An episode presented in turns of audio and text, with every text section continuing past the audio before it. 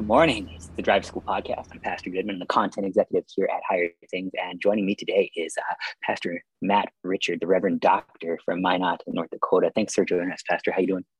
Hey, good to see you, Harrison. Appreciate you being back with us. Uh, we are uh, we're, we're going through a series called "What Does Jesus Say About?" Because uh, everybody tries to put words in his mouth. It makes it easier to sort of claim you're right if Jesus is on your side and all. Um, but the thing is, uh, when we when we dive into the scriptures, it's not so much about winning arguments as it is finding peace. So today, uh, what does Jesus say about guilt? Yeah, he says, "I forgive you." Right? Those are the most powerful words. That's pretty potent words.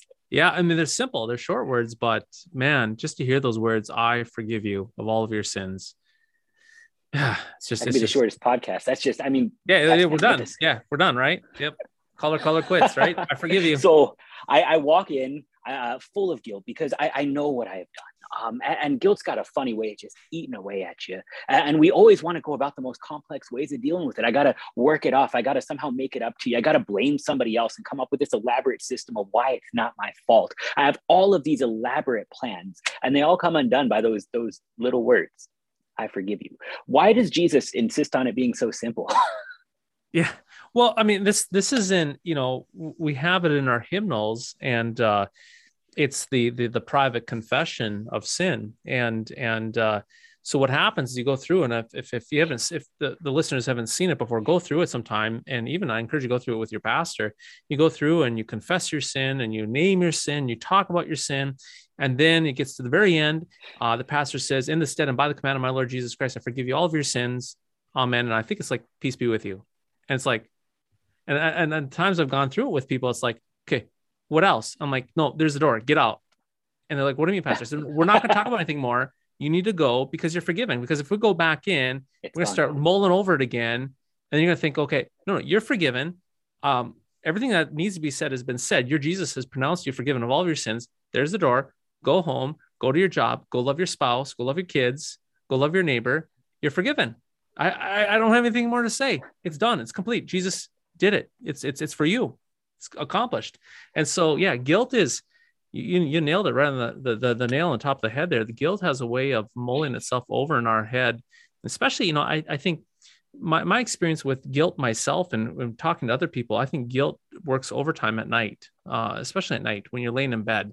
Uh, a lot of people have a tough time sleeping. I guess in the morning, you kind of get going and you're kind of pulled along by your routines, but it's like when the night wears down, And and it's quiet. Uh, guilt sets in, uh, not only at the very end of the night, but at the end of life too. Uh, when people are at the end of their life, uh, when they're on their deathbed, uh, guilt works overtime. I think the devil, he has a way of going into the closet and and, and digging around and finding these uh, skeletons in the closet. And he comes and dangles dangles them above us, and and and he taunts us and he and he oppresses us with this guilt, and that guilt can actually crush us.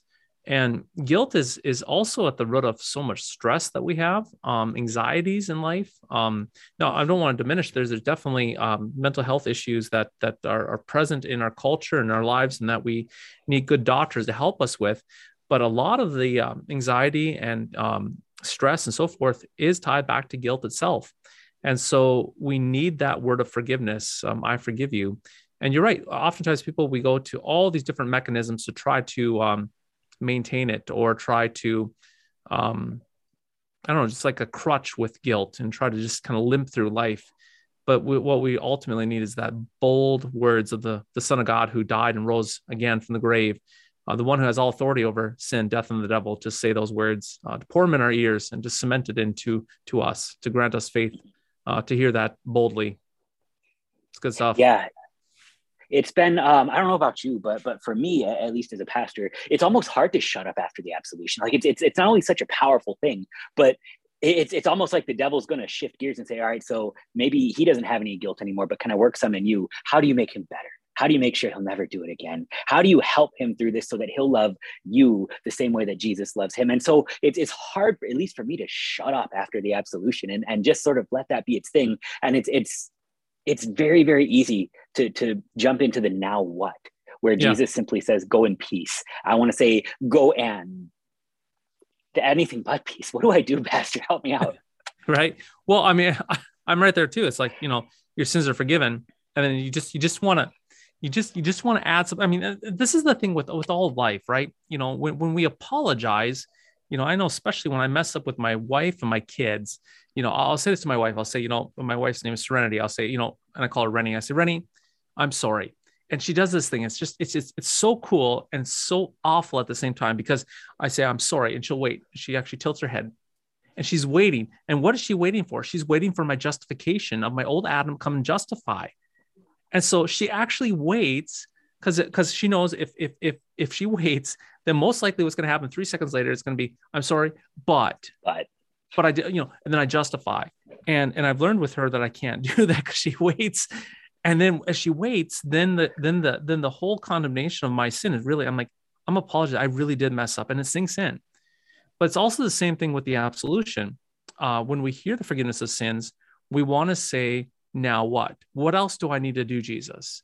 And that's, in a sense, what we're doing is we're trying to add to Jesus. So it's Jesus plus us and what we do. But yeah. when it comes to the forgiveness of sins, it's, it's Jesus and him alone.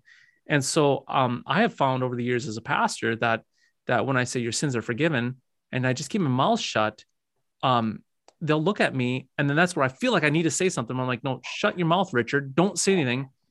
And then, and then I've had a couple of times where people are like, really? I'm like, yes, really. And they're like, okay. And then they leave.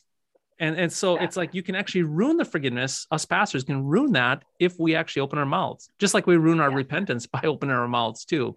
Right. And so it's that repent- whole, it is finished. It is it finished. Is. But, um, and we always want to add the but or and right after it, and, and not simply just dwell on the, the, the magnificent words of the cross. Huh? So what happens then when guilt sneaks back up because they've already been forgiven, but they, the night got too quiet again? Yeah. You know, and, and I've said this over time, time, time, time again, that, that sometimes what, what we do is, you know, we have to understand that the law, you know, the law of God, you know, sometimes we look at the law of God and we see it thundering from Mount Sinai. And that's true. The law thunders. Um, Sometimes the law will whisper to us condemnation, you know, condemns us, you know, the, the law, the law condemns us of our sin. It can whisper it. And the gospel, we sometimes understand the gospel as being sweet. You know, it's a sweet gospel. It's, it's music to our ears. It's, it's, it's, uh, uh, it's, it's light to our soul. But there's also an aspect where I believe that the gospel has to have some teeth. It has to have teeth to it. And there has to be a little bit of tenacity. It's, it's, It's you are forgiven and, and, and to pronounce it with authority. And so when, when people leave, I often sometimes say this as, as maybe an addendum, you know, you're going to leave the doors of this church and the devil's going to go work on you and say, hey, are you really forgiven? Were you really forgiven in that church by that pastor? Were his words in the stand by the command of Jesus? And that's at the point in the time where you make the sign of the cross. Remember that you're baptized, right? Making the sign of the cross. Remember that I'm marked and sealed in Christ. I'm baptized. And then also remember, as I make that sign of the cross, that's the same sign of the cross that the pastor drew over me as he pronounced absolution. So you make that sign of the cross, and there's some tenacity where you say, I'm forgiven. And pardon me how I say this, but go to hell, devil. Go to hell. Uh, you're nothing. Uh, I'm Jesus is bigger than you. Uh, my pastor said it. I am baptized. I receive the Lord's Supper. I am forgiven. And if you got a problem, evil one, pick it up with him. Pick it up with the Lord Jesus Christ. Simple as that. That's magnificent. And it, it rips away from us everything that guilt wants to do. For some reason, guilt just makes us want to sort of go by the hair of the dog, you know, more of the same as if it can somehow get it. So I got myself into this. That's what guilt is. I, I recognize that my shortcomings there, but I just want to, I want to double down. And so I don't want to go to somebody else for forgiveness. God knows my pastor would look down on me if he actually knew I was a real sinner instead of just an imaginary, poor, miserable one. Um, I want to fix it myself, and I want to fix it myself by, well, just quitting the thing altogether. And that's good. You shouldn't run back to sin by any means. But at the same time, it's it's such a gift that God would sort of pull us out of ourselves with this this idea that we would be confronted uh, with, with grace, not from our own hearts, not from our own hands, not from more of the same stuff that got us into this mess in the first place, you know, your heart, your hands, but the mouth of Jesus, spoken by your pastor, your sins are forgiven. There, there's something just utterly magnificent that, that removes you from yourself because, well, you got yourself into this mess. It's not your job to get it out. Yeah. I mean, I mean, we, we get tunnel vision, right? I mean, we, we, we mess yeah. up, um, we mess up on something and then we start mulling it over. I've heard it said before that, that oftentimes in our mind, uh, what we can do is we can, we can put ourselves on trial and then we're a judge and a jury unto ourselves. And then uh, the devil works on us a little bit more. And then we just sink lower and lower and lower in our guilt. And so we kind of get like, like, like this, And, and all we're focusing on is, is our sin and our predicament. And then we're trying to find like a maze. How do we get out? How do we maneuver this? How do we, how do we spin this with maybe the right talking points to, you know, and, and then, then all of a sudden we're so focused on it, we think everybody else has seen it too. So then we crouch down even more. And I talk to my confirmation kids about this. We talk about guilt and where we feel it. Uh, a lot of us feel it in different spots. I feel it on my shoulders. I feel like this. I feel like I'm, I'm trying to duck from a, maybe a bullet going in my head. A couple of other kids, they said, you know, when they feel guilt, they feel it over their eyes right here. Um, and others have said there's been heaviness. And so yeah, it pulls us, my chest. yeah, it pulls, pulls us down like this.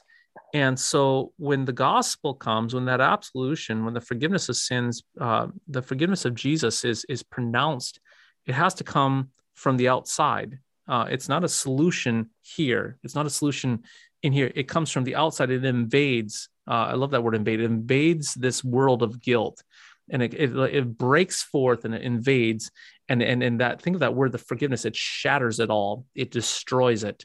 Um, it, it renders it useless. Um, and, and it renders it all what? Forgiven. And that uh, we have been crucified unto Christ, and that we rise with Christ, and our identity is with Christ. And according to our old Adam, according to the law, absolutely, uh, we're dead in sin. But according to Jesus, and the new man, the new creation we are in him, and the forgiveness we've been given, um, all is accomplished. It is finished. And we, and again, we can't add to it. It's, it's, it's right. Wonderful.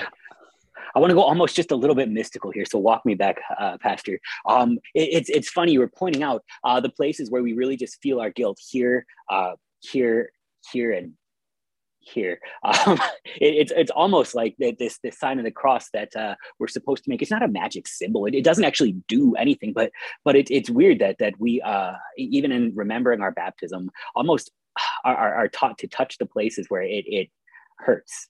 Yeah, with the cross yeah. of Christ. Um, yeah. it, it doesn't forgive you by doing this. It doesn't do anything. But but isn't it weird how uh, Christ bears our wounds and, and then our guilt, and, and we're taught to make a symbol that actually addresses the very places where we want to carry it the most. Yeah.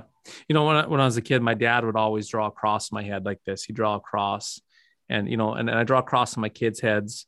Um, and then when I go to the hospital, uh, two things I do when I go to the hospital is see people that are sick in the hospital. I sing to them. I sing Psalm twenty-three. I sing, I'm not a very good singer, but I sing Psalm twenty-three and, and put to music. It's just, it's glorious. And then, uh, then when, before I leave, uh, I pray with them, and then I reach over and I ask them for permission. I say, can I draw a cross in your head? And they say, yes. And I draw a cross, and every single one, they close their eyes. And, and there's something about it, like right now when I'm doing, I can, you can like feel it afterwards for a little bit. I mean, there's a sense of feeling afterwards, and then you, you can kind of feel the cross.